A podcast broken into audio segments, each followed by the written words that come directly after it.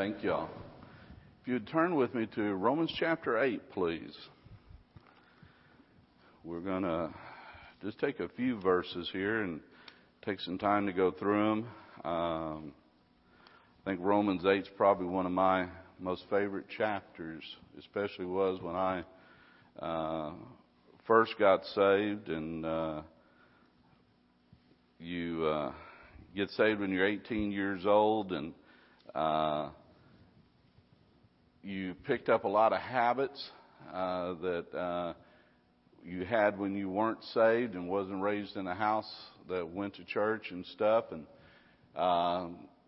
you start going to church, and the preacher starts preaching on certain topics, and Satan tries to reach in there and say, so you're still doing that, so you're never even got saved.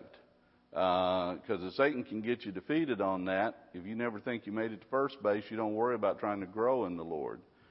And the very end of the chapter here, well, first of all, when it talked about that, earlier in the chapter where it talks about that the Spirit beareth witness with our spirit that we are the children of God, I realized then when I really came to understand that verse, I never had a consciousness of sin before I got saved. I could go and visit Lisa's family that were going to church and serving the Lord, and they knew how, and I knew how to talk in front of them. And I could go 10 minutes later and be with a bunch of friends and tell some of the filthiest stories you ever heard, and I felt absolutely no contradiction. The only time I felt bad is if I messed up and used the wrong language at the wrong location. And then I was just embarrassed because my hypocrisy had been found out. But when I got saved, there was a consciousness that I was one of God's children now, and there's a new way to behave. And when I didn't do it, I wasn't just angry that I got caught in my hypocrisy. I was upset because I had not honored my God and tried to live a life that would be pleasing to Him. And so the book of Romans and chapter 8 in particular was a real blessing to me early in my Christian life. But we're going to look at some different verses here. We're going to start. Yeah, the light helps. Thank you. You know, as my dad, I can remember when I was a teenager, and my dad would be needing to put more and more light on a subject. And then sometimes he'd even ask us kids to get in here, and we could just read it fine, you know. Well, now I know what he means. You know, as I get older, I need more and more light on the subject. But let's look at, starting in verse 26 of Romans chapter 8. And it says, likewise, the Spirit also helpeth our infirmities, for we know not what we should pray for as we ought. But the Spirit itself maketh intercession for us with groanings which cannot be uttered. He that searcheth the hearts knoweth what is the mind of the Spirit, because he maketh intercession for the saints according to the will of God. And we know that all things work together for good to them that love God, to them who are called according to His purpose. For whom He did foreknow, He did predestinate to be conformed to the image of His Son, that He might be the firstborn among many brethren. Moreover, whom He did predestinate, them He also called, and whom He called, them He also justified, and whom He justified, them He also glorified. What shall we then say to these things? If God be for us, who can be against us? He that spareth not His own Son, but delivered Him up for us all, how shall He not with Him also freely give us all things? Who shall lay anything to the charge of God's elect? It is God that justifieth. Who is He that condemneth? It is Christ that died, yea, rather is risen again, who is even at the right hand of God, who also maketh intercession for us. As we go back and look at these verses here, we're going to start off with verses 26 through 28, and in these we're going to see two great privileges that are given to us as Christians that we can claim. And one of the privileges, the first one that we're going to look at, is the help of the Spirit in our prayers. And we see here that it starts off with telling us about our weaknesses in prayer, and we see in verse 26. It says, likewise, the Spirit also helpeth our infirmities, for we know not what we should pray for as we ought. Now, it could be that we don't pray appropriately, like James tells us in chapter 4 and verse 3, that we pray for things and ask for things so that we can consume them upon our own lust. In other words, I'd like to win the lottery. Why do you want to win the lottery? Well, maybe not because I want to do a lot of things at the Lord's house, but maybe I'd like to get to a position where I don't have to trust God anymore, because I'll supposedly trust my bank account. So there's a lot of things that we can pray for that are not in God's will for us. But there's also a great opportunity here, I think, for us to realize that one of the biggest problems we have in our prayer life is lack of information. We don't see the future. We pray earnestly with the knowledge that we have available to us, but we can't see the future. And not knowing the future, it can make our prayer life very short-sighted. We see a loved one, someone that we really care for, going through a hardship, and the first thing we do is, out of a heart of concern, start praying, God, would you relieve them of this, whatever that burden would be. Maybe it's a need of a job. Maybe it's a health issue. It could just be lots of different things. But we see a burden in someone that we care for, and we start praying, God, would you intercede in this? Would you help in this? Not necessarily knowing what God is trying to accomplish through it. Now, it doesn't make our prayer wrong. It just means that we don't know how to pray as we ought. And sometimes we're praying for things for ourselves. I would like a different job. I want to move into a different house. I'm thinking about buying a car. Thinking about a different ministry we may want to go into. And we're praying about it, but we're not praying necessarily with a full amount of information. It's been described as we want the fruit before it's ripe. We have an idea that this is what needs to be, and we're praying. I can remember real clearly a contract that me and my partner were bidding on, and we were pretty confident that if we didn't succeed in this contract, our company was going to unravel. And so we put a strong bid out. And then they messed up on the paperwork on their side, and they delayed getting the copies back to us for signature. And right before the contracts hit our desk where we were going to sign them, the economy went like it's going right now in the oil patch. And oil prices impact plastic prices. Thing is, we bid here. And if we had signed the contracts a few weeks earlier, we would have been bankrupt, because they could have held us to buying it here and we would have been selling it here, and there was a lot of it. It's nothing like buying high and selling low. So armed with information that we had, now the thing is, eventually they had to come back to us because they still needed to sell it, and we were able to negotiate a proper contract for the new economy that we were in. But there's a lot of things that we're just not armed with enough information. And because of it, we need to realize that we need the help of the Holy Spirit. And we're going to talk about that in a minute. But one thing I want you to notice with me here is the Apostle Paul included himself in this number when he says in the statement, we know not how to pray. Now, if the great Apostle Paul can sit there and acknowledge that he don't know how he ought to pray, then it shouldn't shock us that we don't necessarily know how to pray either, and that we need to be dependent on the Holy Spirit to help us.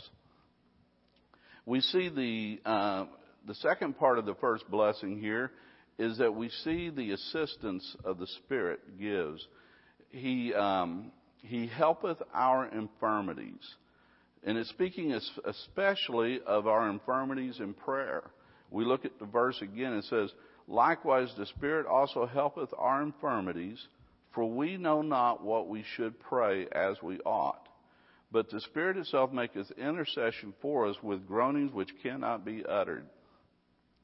Now, the Holy Spirit is described as one who draws up beside, or one that undergirds us, and he's there to help. Well, if he's coming up alongside to help us in the area of our infirmities in prayer, we got to be praying before he can help. You know, he He can intercede for us, and he'll come alongside to help. But guess what? He's not going to carry the whole load. There's a saying that says that we cannot without God, and he will not without us. And the thing is, what we've got to realize that is the Holy Spirit comes alongside to help us pray, to help us know how to pray, how to make intercession for us with the Father. It's taking for granted that we are praying. And let's look at some verses I'll read for us here, admonishing us to pray. It says,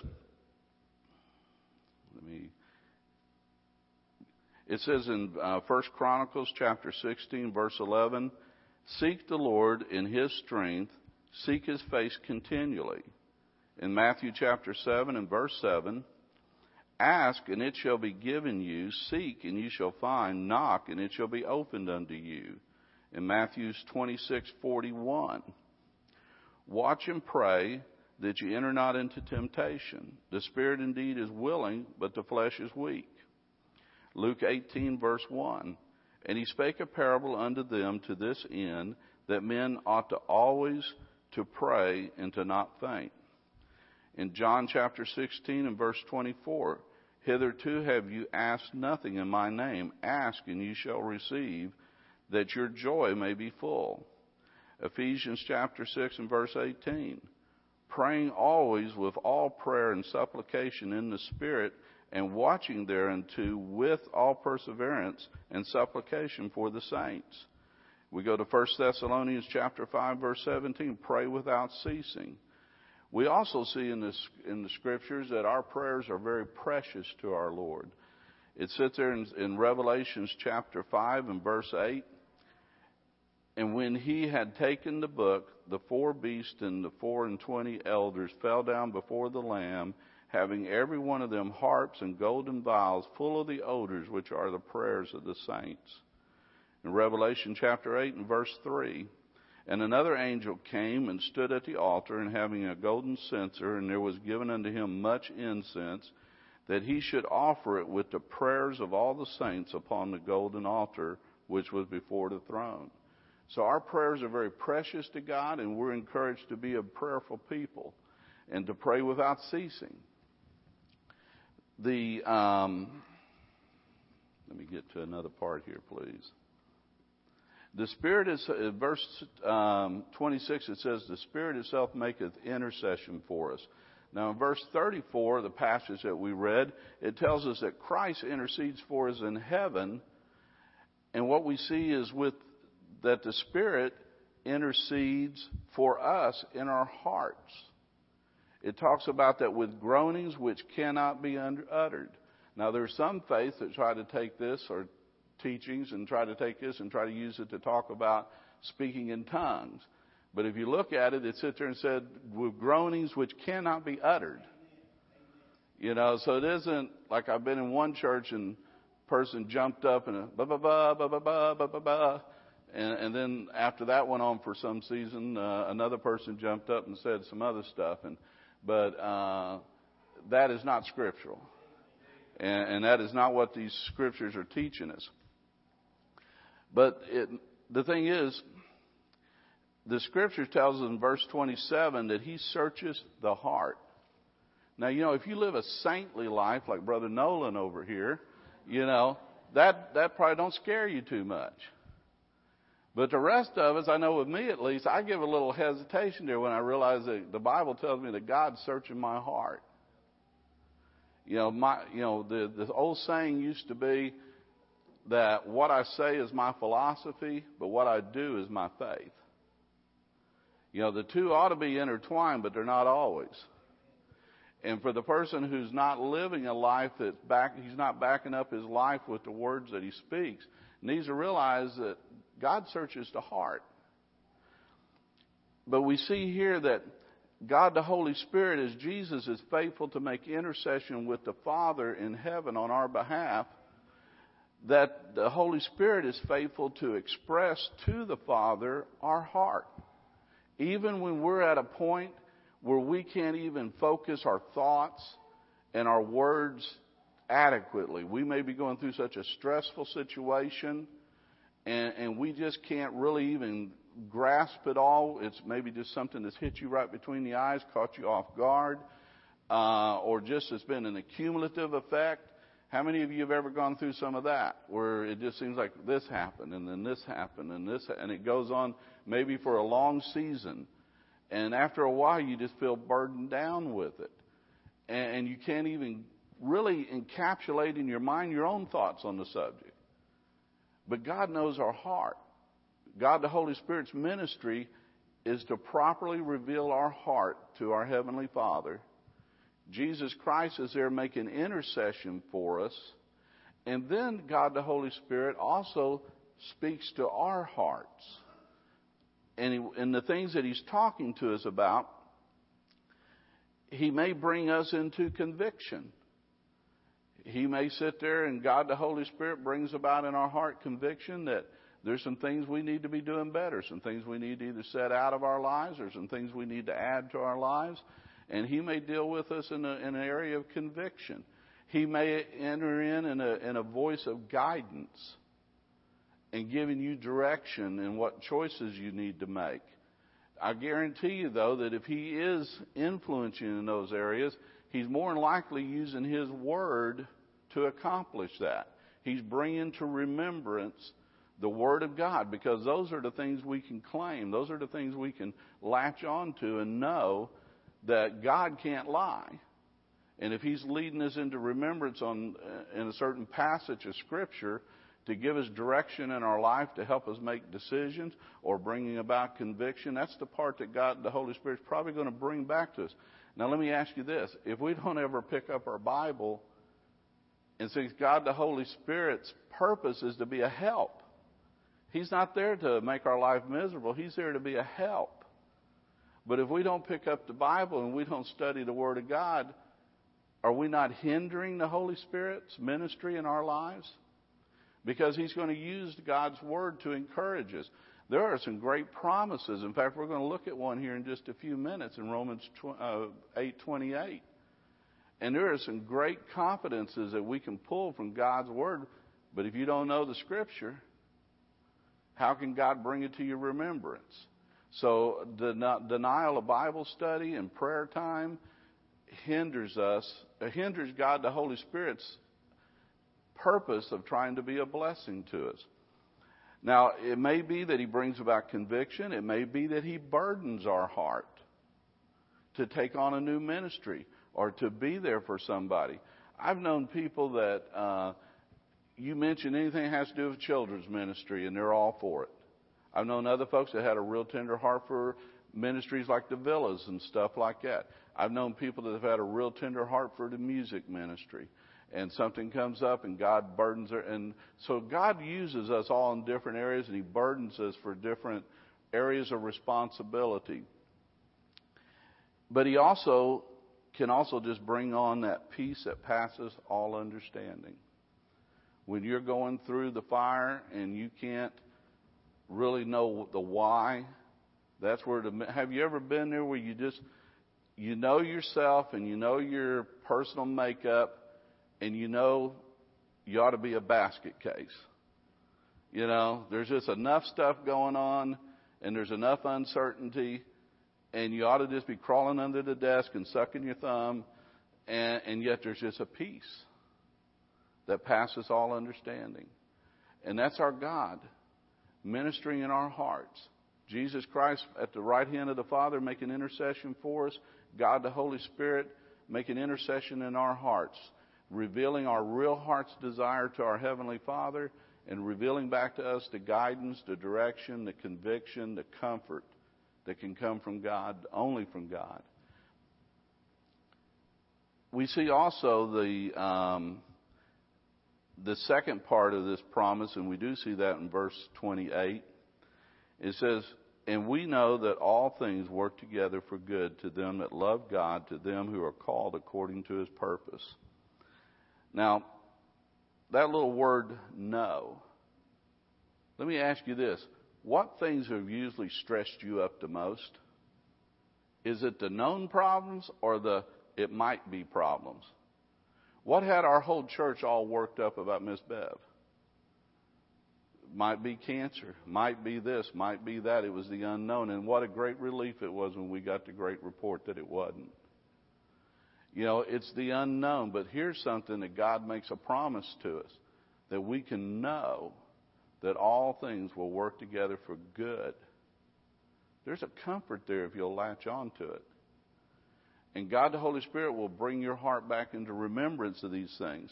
He sits there and, isn't it amazing, right in a passage where he's talking about you really don't know how to pray like you really need to. But don't worry, I'm going to take care of that. I'm going to make, Jesus Christ is making intercession. I'm going to make intercession to God. I'm going to reveal your heart, your love for God. Even if you're just so at a point that the only thing you can do is cry out, Abba, Father, by faith. That I know that I got to go to God with this. This is beyond me. I don't know what I'm going to do, but I know who I need to go to, but I don't even know how to gather my thoughts or phrase my words, but I can just go to and just say, Abba, Father, and just know that God, the Holy Spirit, then knows my heart, reveals it to my Father, phrases it just the perfect way. Who could better pray for us than God? God, the Holy Spirit, and then He works in our heart to bring about that peace that passes all understanding. And then right on the end of that verse, in other words, there is so much uncertainty in your life, you don't even know how you ought to pray. But guess what? You can know that it's all going to work together for good. I mean, there's a comforting hand here in the Word of God from our Heavenly Father. But he also sits there and he says, it says, good to them that love God, and to them who are called according to His purpose. You know, like most of God's promises, though, they're conditional. Almost all of God's promises are conditional. Like one of the conditions for me to be able to go to my Heavenly Father is what's got to happen first. I got to be one of His kids to have access to the throne. So there's conditions. But we see here that it says, to them that love God. Now, Jesus sat there and said, if you love me, you'll do what? You'll keep my commandments. So you can have a little bit of a thermometer in your life as far as do you really love God or not, as how much you resent or how much you embrace the commandments that you know have been revealed to you and made personal to you. And you realize these are the footprints that God would have me walk in. These are the things that God has revealed to me as truths in my life. It could be tithing, it could be church attendance, Bible study, prayer time, witnessing. The list goes on and on. And so we know that if we love God, and we can know that probably by checking some of the benchmarks in our lives about what do we really care about God's commandments in our life. And then it talks about to them who, in the same verse, to them that are called according to His purpose, but to them who are called. When God calls, do we come running? You know, something to think about. You know, how are we, what's our motivation when we hear the Word of God calling us into something? Either convicting us about something, burden us to take on a new ministry, burden us to do different things. Whatever that is, how do we respond to God's call? Because to get everything to work together for good, we've got to love God and are called according to His purpose. So it's conditional. It's not terrible conditions because God wants nothing but good for us. But we also see that the first thing He's going to call us to is salvation. The first thing God's call is for us to receive His Son Jesus as our Savior. To realize that Jesus Christ went to the cross, lived a perfect, sinless life. The only man who could have looked up to heaven and said, God, I want to come home, and would have qualified because He was sinless. But because He was sinless, He could also be our substitute on the cross of Calvary, and God punished Jesus instead of punishing us. And because of that, every person that's ever lived, sin has been paid for. The trouble is, so many souls are going to be in hell because they rejected the free gift of salvation. And that's going to be the great tragedy of hell, is that people are going to sit there and over and over and over, why did I not say yes? But that the thing is, it's unbelief that sends the soul to hell. The sin debt's been paid for, but they've got to receive that free gift of salvation, and they've got to put their trust in what the Lord Jesus Christ did for them. So that's the first thing he called. That's his purpose. The first purpose is that he wants to draw us into a relationship with him through Jesus Christ. And then he calls us to sanctification. He calls us to be conformed to the image of his Son. You know, that change that comes about, like I shared with you before, one of the first things God had to do with me was clean up my language. He had to go to work on me on that, because I'd picked up 18 years of bad habits, and things would slip out, and God went to work on me. And them church attendance was right off the bat, there was just a love for God's people and God's house. But God has to go to work, and that's our sanctification. That is starting to change us into the image of his Son, conforming us to the image of his Son. Now, the thing is, we sit there and we realize that Jesus was God in the flesh. He's not only the Son of God, but he's God the Son. And he's our perfect pattern.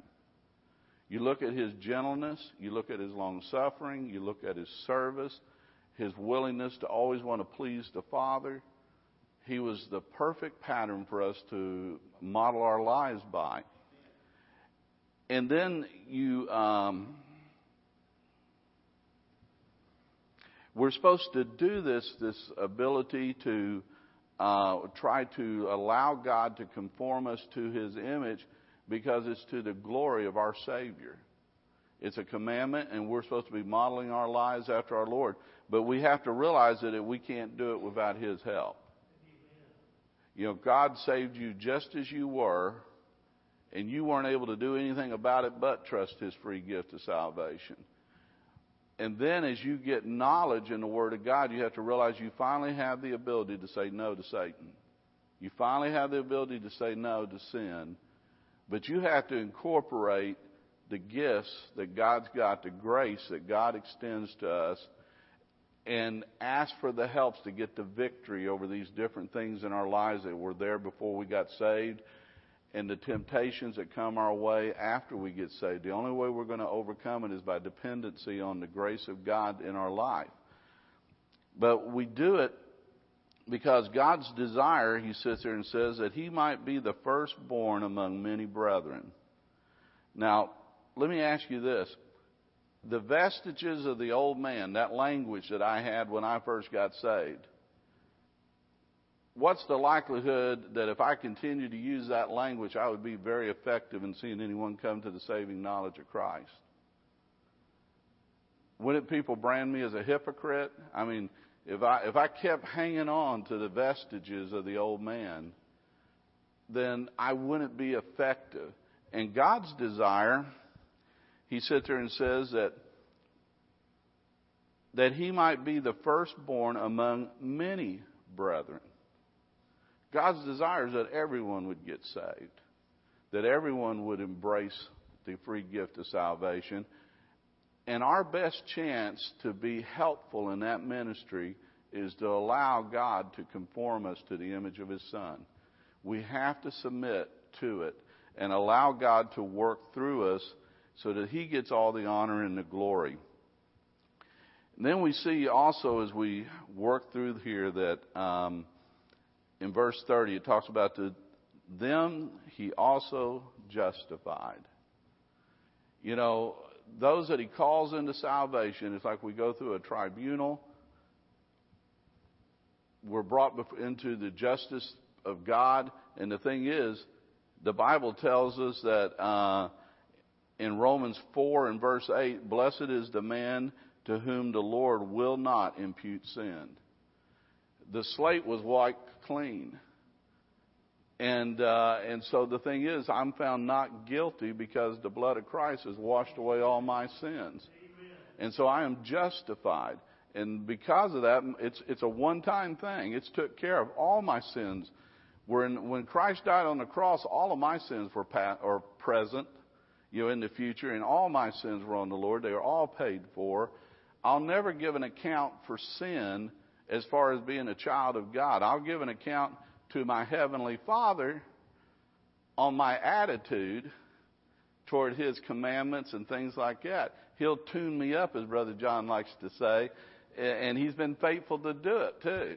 And any child of His has been tuned up occasionally, and He'll continue to tune you up, trying to conform you to the image of His Son. If you're a true child, He loves you too much to let you go into the world and behave. But then it also tells us, in the same verse, them He also glorified. Think about that with me. Joint heirs with Jesus Christ. Just think about what God has done. And the thing is, our home in heaven is certain because our glorification is already done. It's already talked about in the present tense. It's happened. We're already, He says there in the verse, them He also glorified. It's already happened. Your home in heaven is assured. You ought to be able to walk through this life with a great confidence that your God is on His throne, you're one of His kids, and you've got Jesus Christ at the throne making intercession for you. You've got God the Holy Spirit to enlighten you in the Word of God and to guide and direct you and to make intercession for you to the Father even when you don't know how to pray.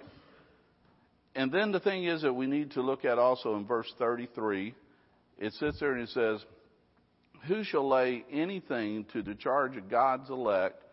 It is God that justifieth. It's too late to bring any charges. It's just too late to bring any charges. God's already justified us. Amen. Now, who's going to overrule Him?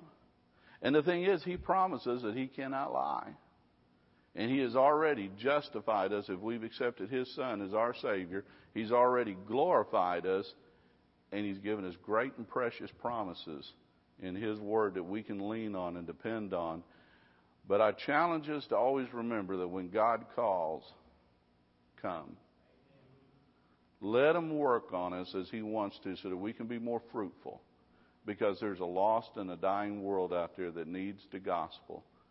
And we just can't deliver it if we're given an unclear message. Because like we've heard said many a times, like I said, what we say is our philosophy, but what we do is our faith. And our behavior says so much more. It says more in the home. Your kids know the real you.